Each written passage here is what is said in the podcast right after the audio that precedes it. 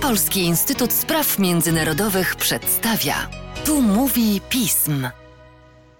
Witam Państwa bardzo serdecznie, Łukasz Jasina i witam moją gościnie, gościa, w zależności od tego, jak to się nazywa, Lidię Gibadło, naszą specjalistkę do spraw niemieckich. Dzień dobry. Dzień dobry, Łukaszu. Zbliżają się wybory prezydenckie w Stanach Zjednoczonych, mówimy o nich często i piszemy o nich często w Polskim Instytucie Spraw Międzynarodowych, ale bardzo często zapominamy o niesamowicie ważnym aspekcie, jaką są relacje niemiecko-amerykańskie. Do tego wszystkiego jeszcze o tym, jak te relacje wyglądają w ciągu ostatnich czterech lat za rządów prezydenta Trumpa, jakie są w Niemczech widziane.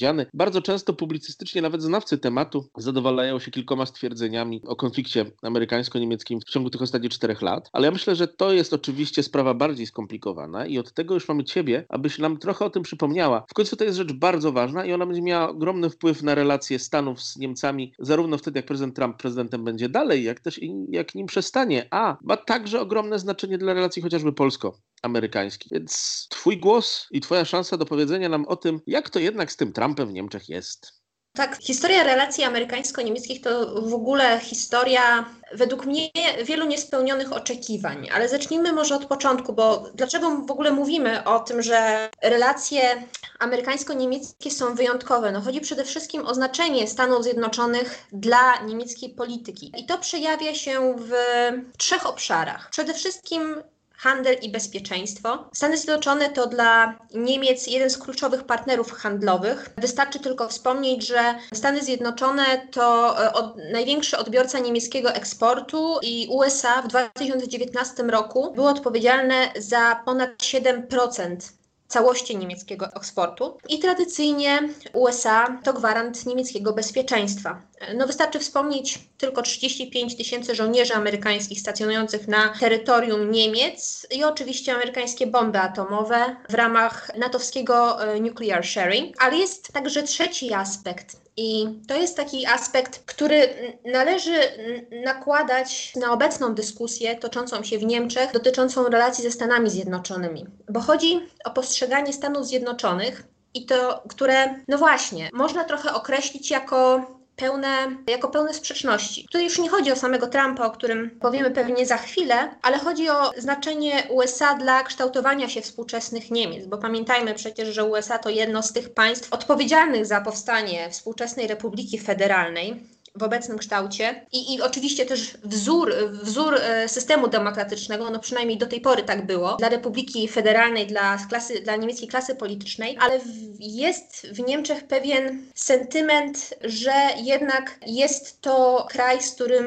Niemcy przegrali dwie wojny. Kraj, bez którego Niemcom nie udałoby się pewnie stworzyć państwowości w, obecny, w obecnym kształcie, co wywołuje też takie poczucie, co przypomina też Niemcom, że nie byli w stanie sami tego zrobić i potrzebowali trzeciej siły, która e, pomogłaby im w odbudowie i w nadaniu nowej narracji dotyczącej państwowości. Bardzo skomplikowana sprawa dla tych, którzy myślą tylko o współczesności i zapominają o tym, że coś jednak znaczenie ma, jeżeli chodzi o historię, ale jednak za prezydentury Trumpa wiele się w Niemcach zmieniło, przełamało. Po raz pierwszy z taką siłą pojawiło się coś, co można ryzykownie nazwać antyamerykańskim resentymentem. Tak, może zacznijmy od tego, że spory, które obecnie istnieją w relacjach amerykańsko-niemieckich, to nie są spory, które pojawiły się tylko za Trumpa. One istniały co najmniej od pierwszej połowy obecnego wieku, ale problemem jest raczej atmosfera i sposób y, narracji, jaką posługuje się Trump. Wróćmy na chwilę do prezydentury Obamy. Obama Obama na pewno był jednym z najpopularniejszych prezydentów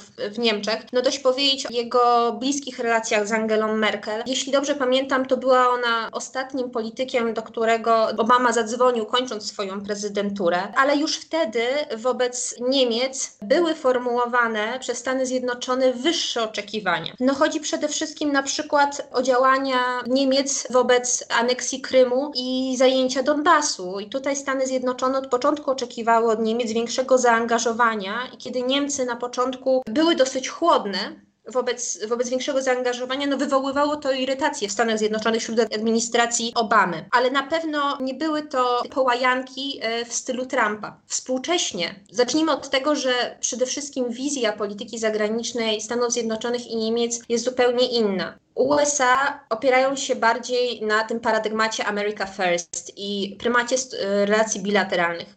RFN pozycjonuje się jako obrońca multilateralizmu. No nie przez przypadek Niemcy stanęły na czele sojuszu dla multilateralizmu, który jest rozwijany, w ramach ONZ-u wspólnie, e, wspólnie z Francją. Przechodząc do poszczególnych dziedzin, no to jedną z osi sporu jest oczywiście handel. To też należy wspomnieć, że ta nadwyżka handlowa, na którą tak narzeka Trump, to też nie jest kwestia, która pojawiła się z początkiem jego prezydentury, bo już w 2010 roku podczas spotkania G20 Barack Obama proponował, aby wprowadzić limit 4% PKB na nadwyżkę i kto sprzeciwił się e, tej propozycji? No właśnie między innymi Niemcy i Chiny. A rzeczywiście ta nadwyżka jest spora, chyba największa w przypadku partnerów handlowych e, Niemiec, to wynosi 47 miliardów euro. I to też po części składa się na narrację, na krytykę Trumpa wobec Niemiec.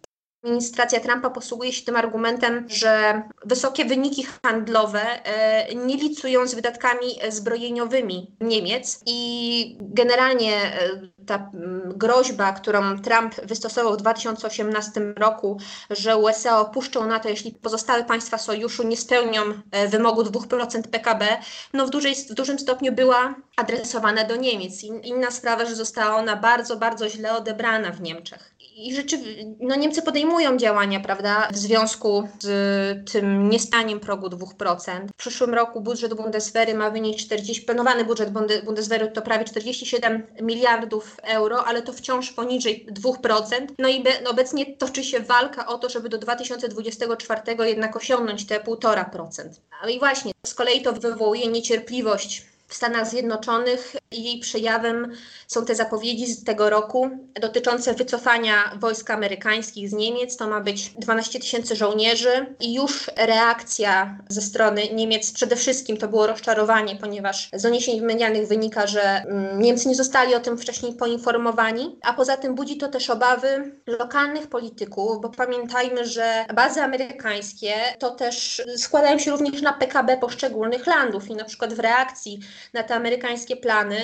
Premierzy takich landów jak Badenia-Württemberga czy Bawaria wystosowali list do kongresmenów, aby wycofać się z tego pomysłu. Do tego dochodzą również odmienne wizje relacji z Chinami, Rosją czy polityki wobec Bliskiego Wschodu. Jeśli chodzi o Chiny, no to oczywiście jest kwestia 5G, tego, że Niemcy bardzo niechętnie przyglądają się tej debacie i żądaniom ze Stanów Zjednoczonych dotyczących wykluczenia chińskich Huawei i ZTE z budowy sieci 5G. Z Rosją to oczywiście sprawa Nord Stream 2, nacisków amerykańskich i sankcji na projekt, którym sprzeciwiają się Niemcy. No a Bliski Wschód to cho choćby umowa nuklearna z Iranem, nad którą między innymi pracowały Niemcy, a którą Stany Zjednoczone w czasie e, prezydentury Trumpa się wycofały. Nowa sprawa. Na ile na to wszystko wpływ ma tak naprawdę sama osobowość Trumpa, o której wspomnieliśmy, jego zachowanie? I czy te rzeczy, o których mówisz, ulegną tak łatwo wyciszeniu, kiedy zastąpi go demokrata? Jeżeli go zastąpi demokrata?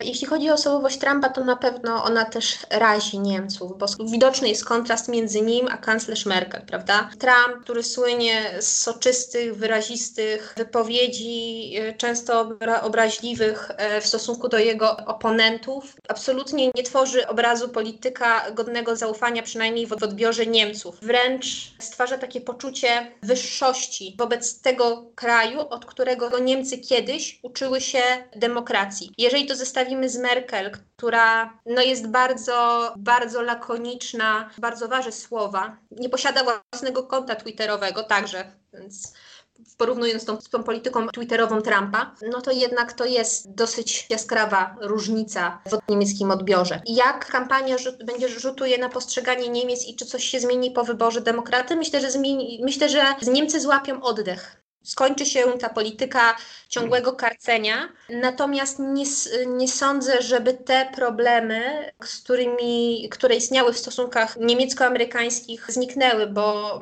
jeżeli nawet przyjrzymy się wypowiedziom Joe Bidena, to on również sprzeciwia się budowie Nord Stream 2, oczekuje zwiększenia wydatków zbrojeniowych od pozostałych członków Sojuszu Północnoatlantyckiego. Ważna rzecz i ważne, żeby pokazywać te wszystkie rzeczy, które pozostają ponadczasowe, są kontynuowane przez różne ekipy. Jak duże znaczenie dla naszych niemieckich przyjaciół i sojuszników ma podejście Polski do relacji transatlantyckich? No na pewno Polska jest e, postrzegana w Niemczech jako najbliższy sojusznik Stanów Zjednoczonych w regionie i po części też takie państwo, które w jakiś sposób, które w jakiś sposób jest przekaźnikiem amerykańskiej polityki na, na forum unijnym. Więc na pewno z uwagą śledzą relacje amerykańsko, amerykańsko-polskie, na pewno plany militarne Stanów Zjednoczonych, e, plany, plany zwiększenia sił amerykańskich w Polsce. No jest też takie oczekiwanie jednak, jednak tego, że jeśli by doszłoby do zmiany administracji Białego Domu e, po tegorocznych wyborach, to jednak Waszyngton będzie bardziej celował w, w, w relacje z samą Unią, jej większe natężenie relacji z poszczególnymi państwami, niż koncentrowanie się na kilku państwach, z którymi akurat administracja Trumpa znajduje e, wspólny język. O, miło i przyjemnie to słyszeć. Tak jak miło i przyjemnie było słyszeć cały podcast, bo pracowanie z Tobą to zawsze dobra rzecz. Dziękuję Ci bardzo. I Dziękuję państwu, również. A Państwu polecam czytanie tekstów Lidii na tematy niemieckie, bo pamiętajmy, że Niemcy to jednak sprawa dla nas Polaków obok Rosji najważniejsza. Dziękuję bardzo i do usłyszenia.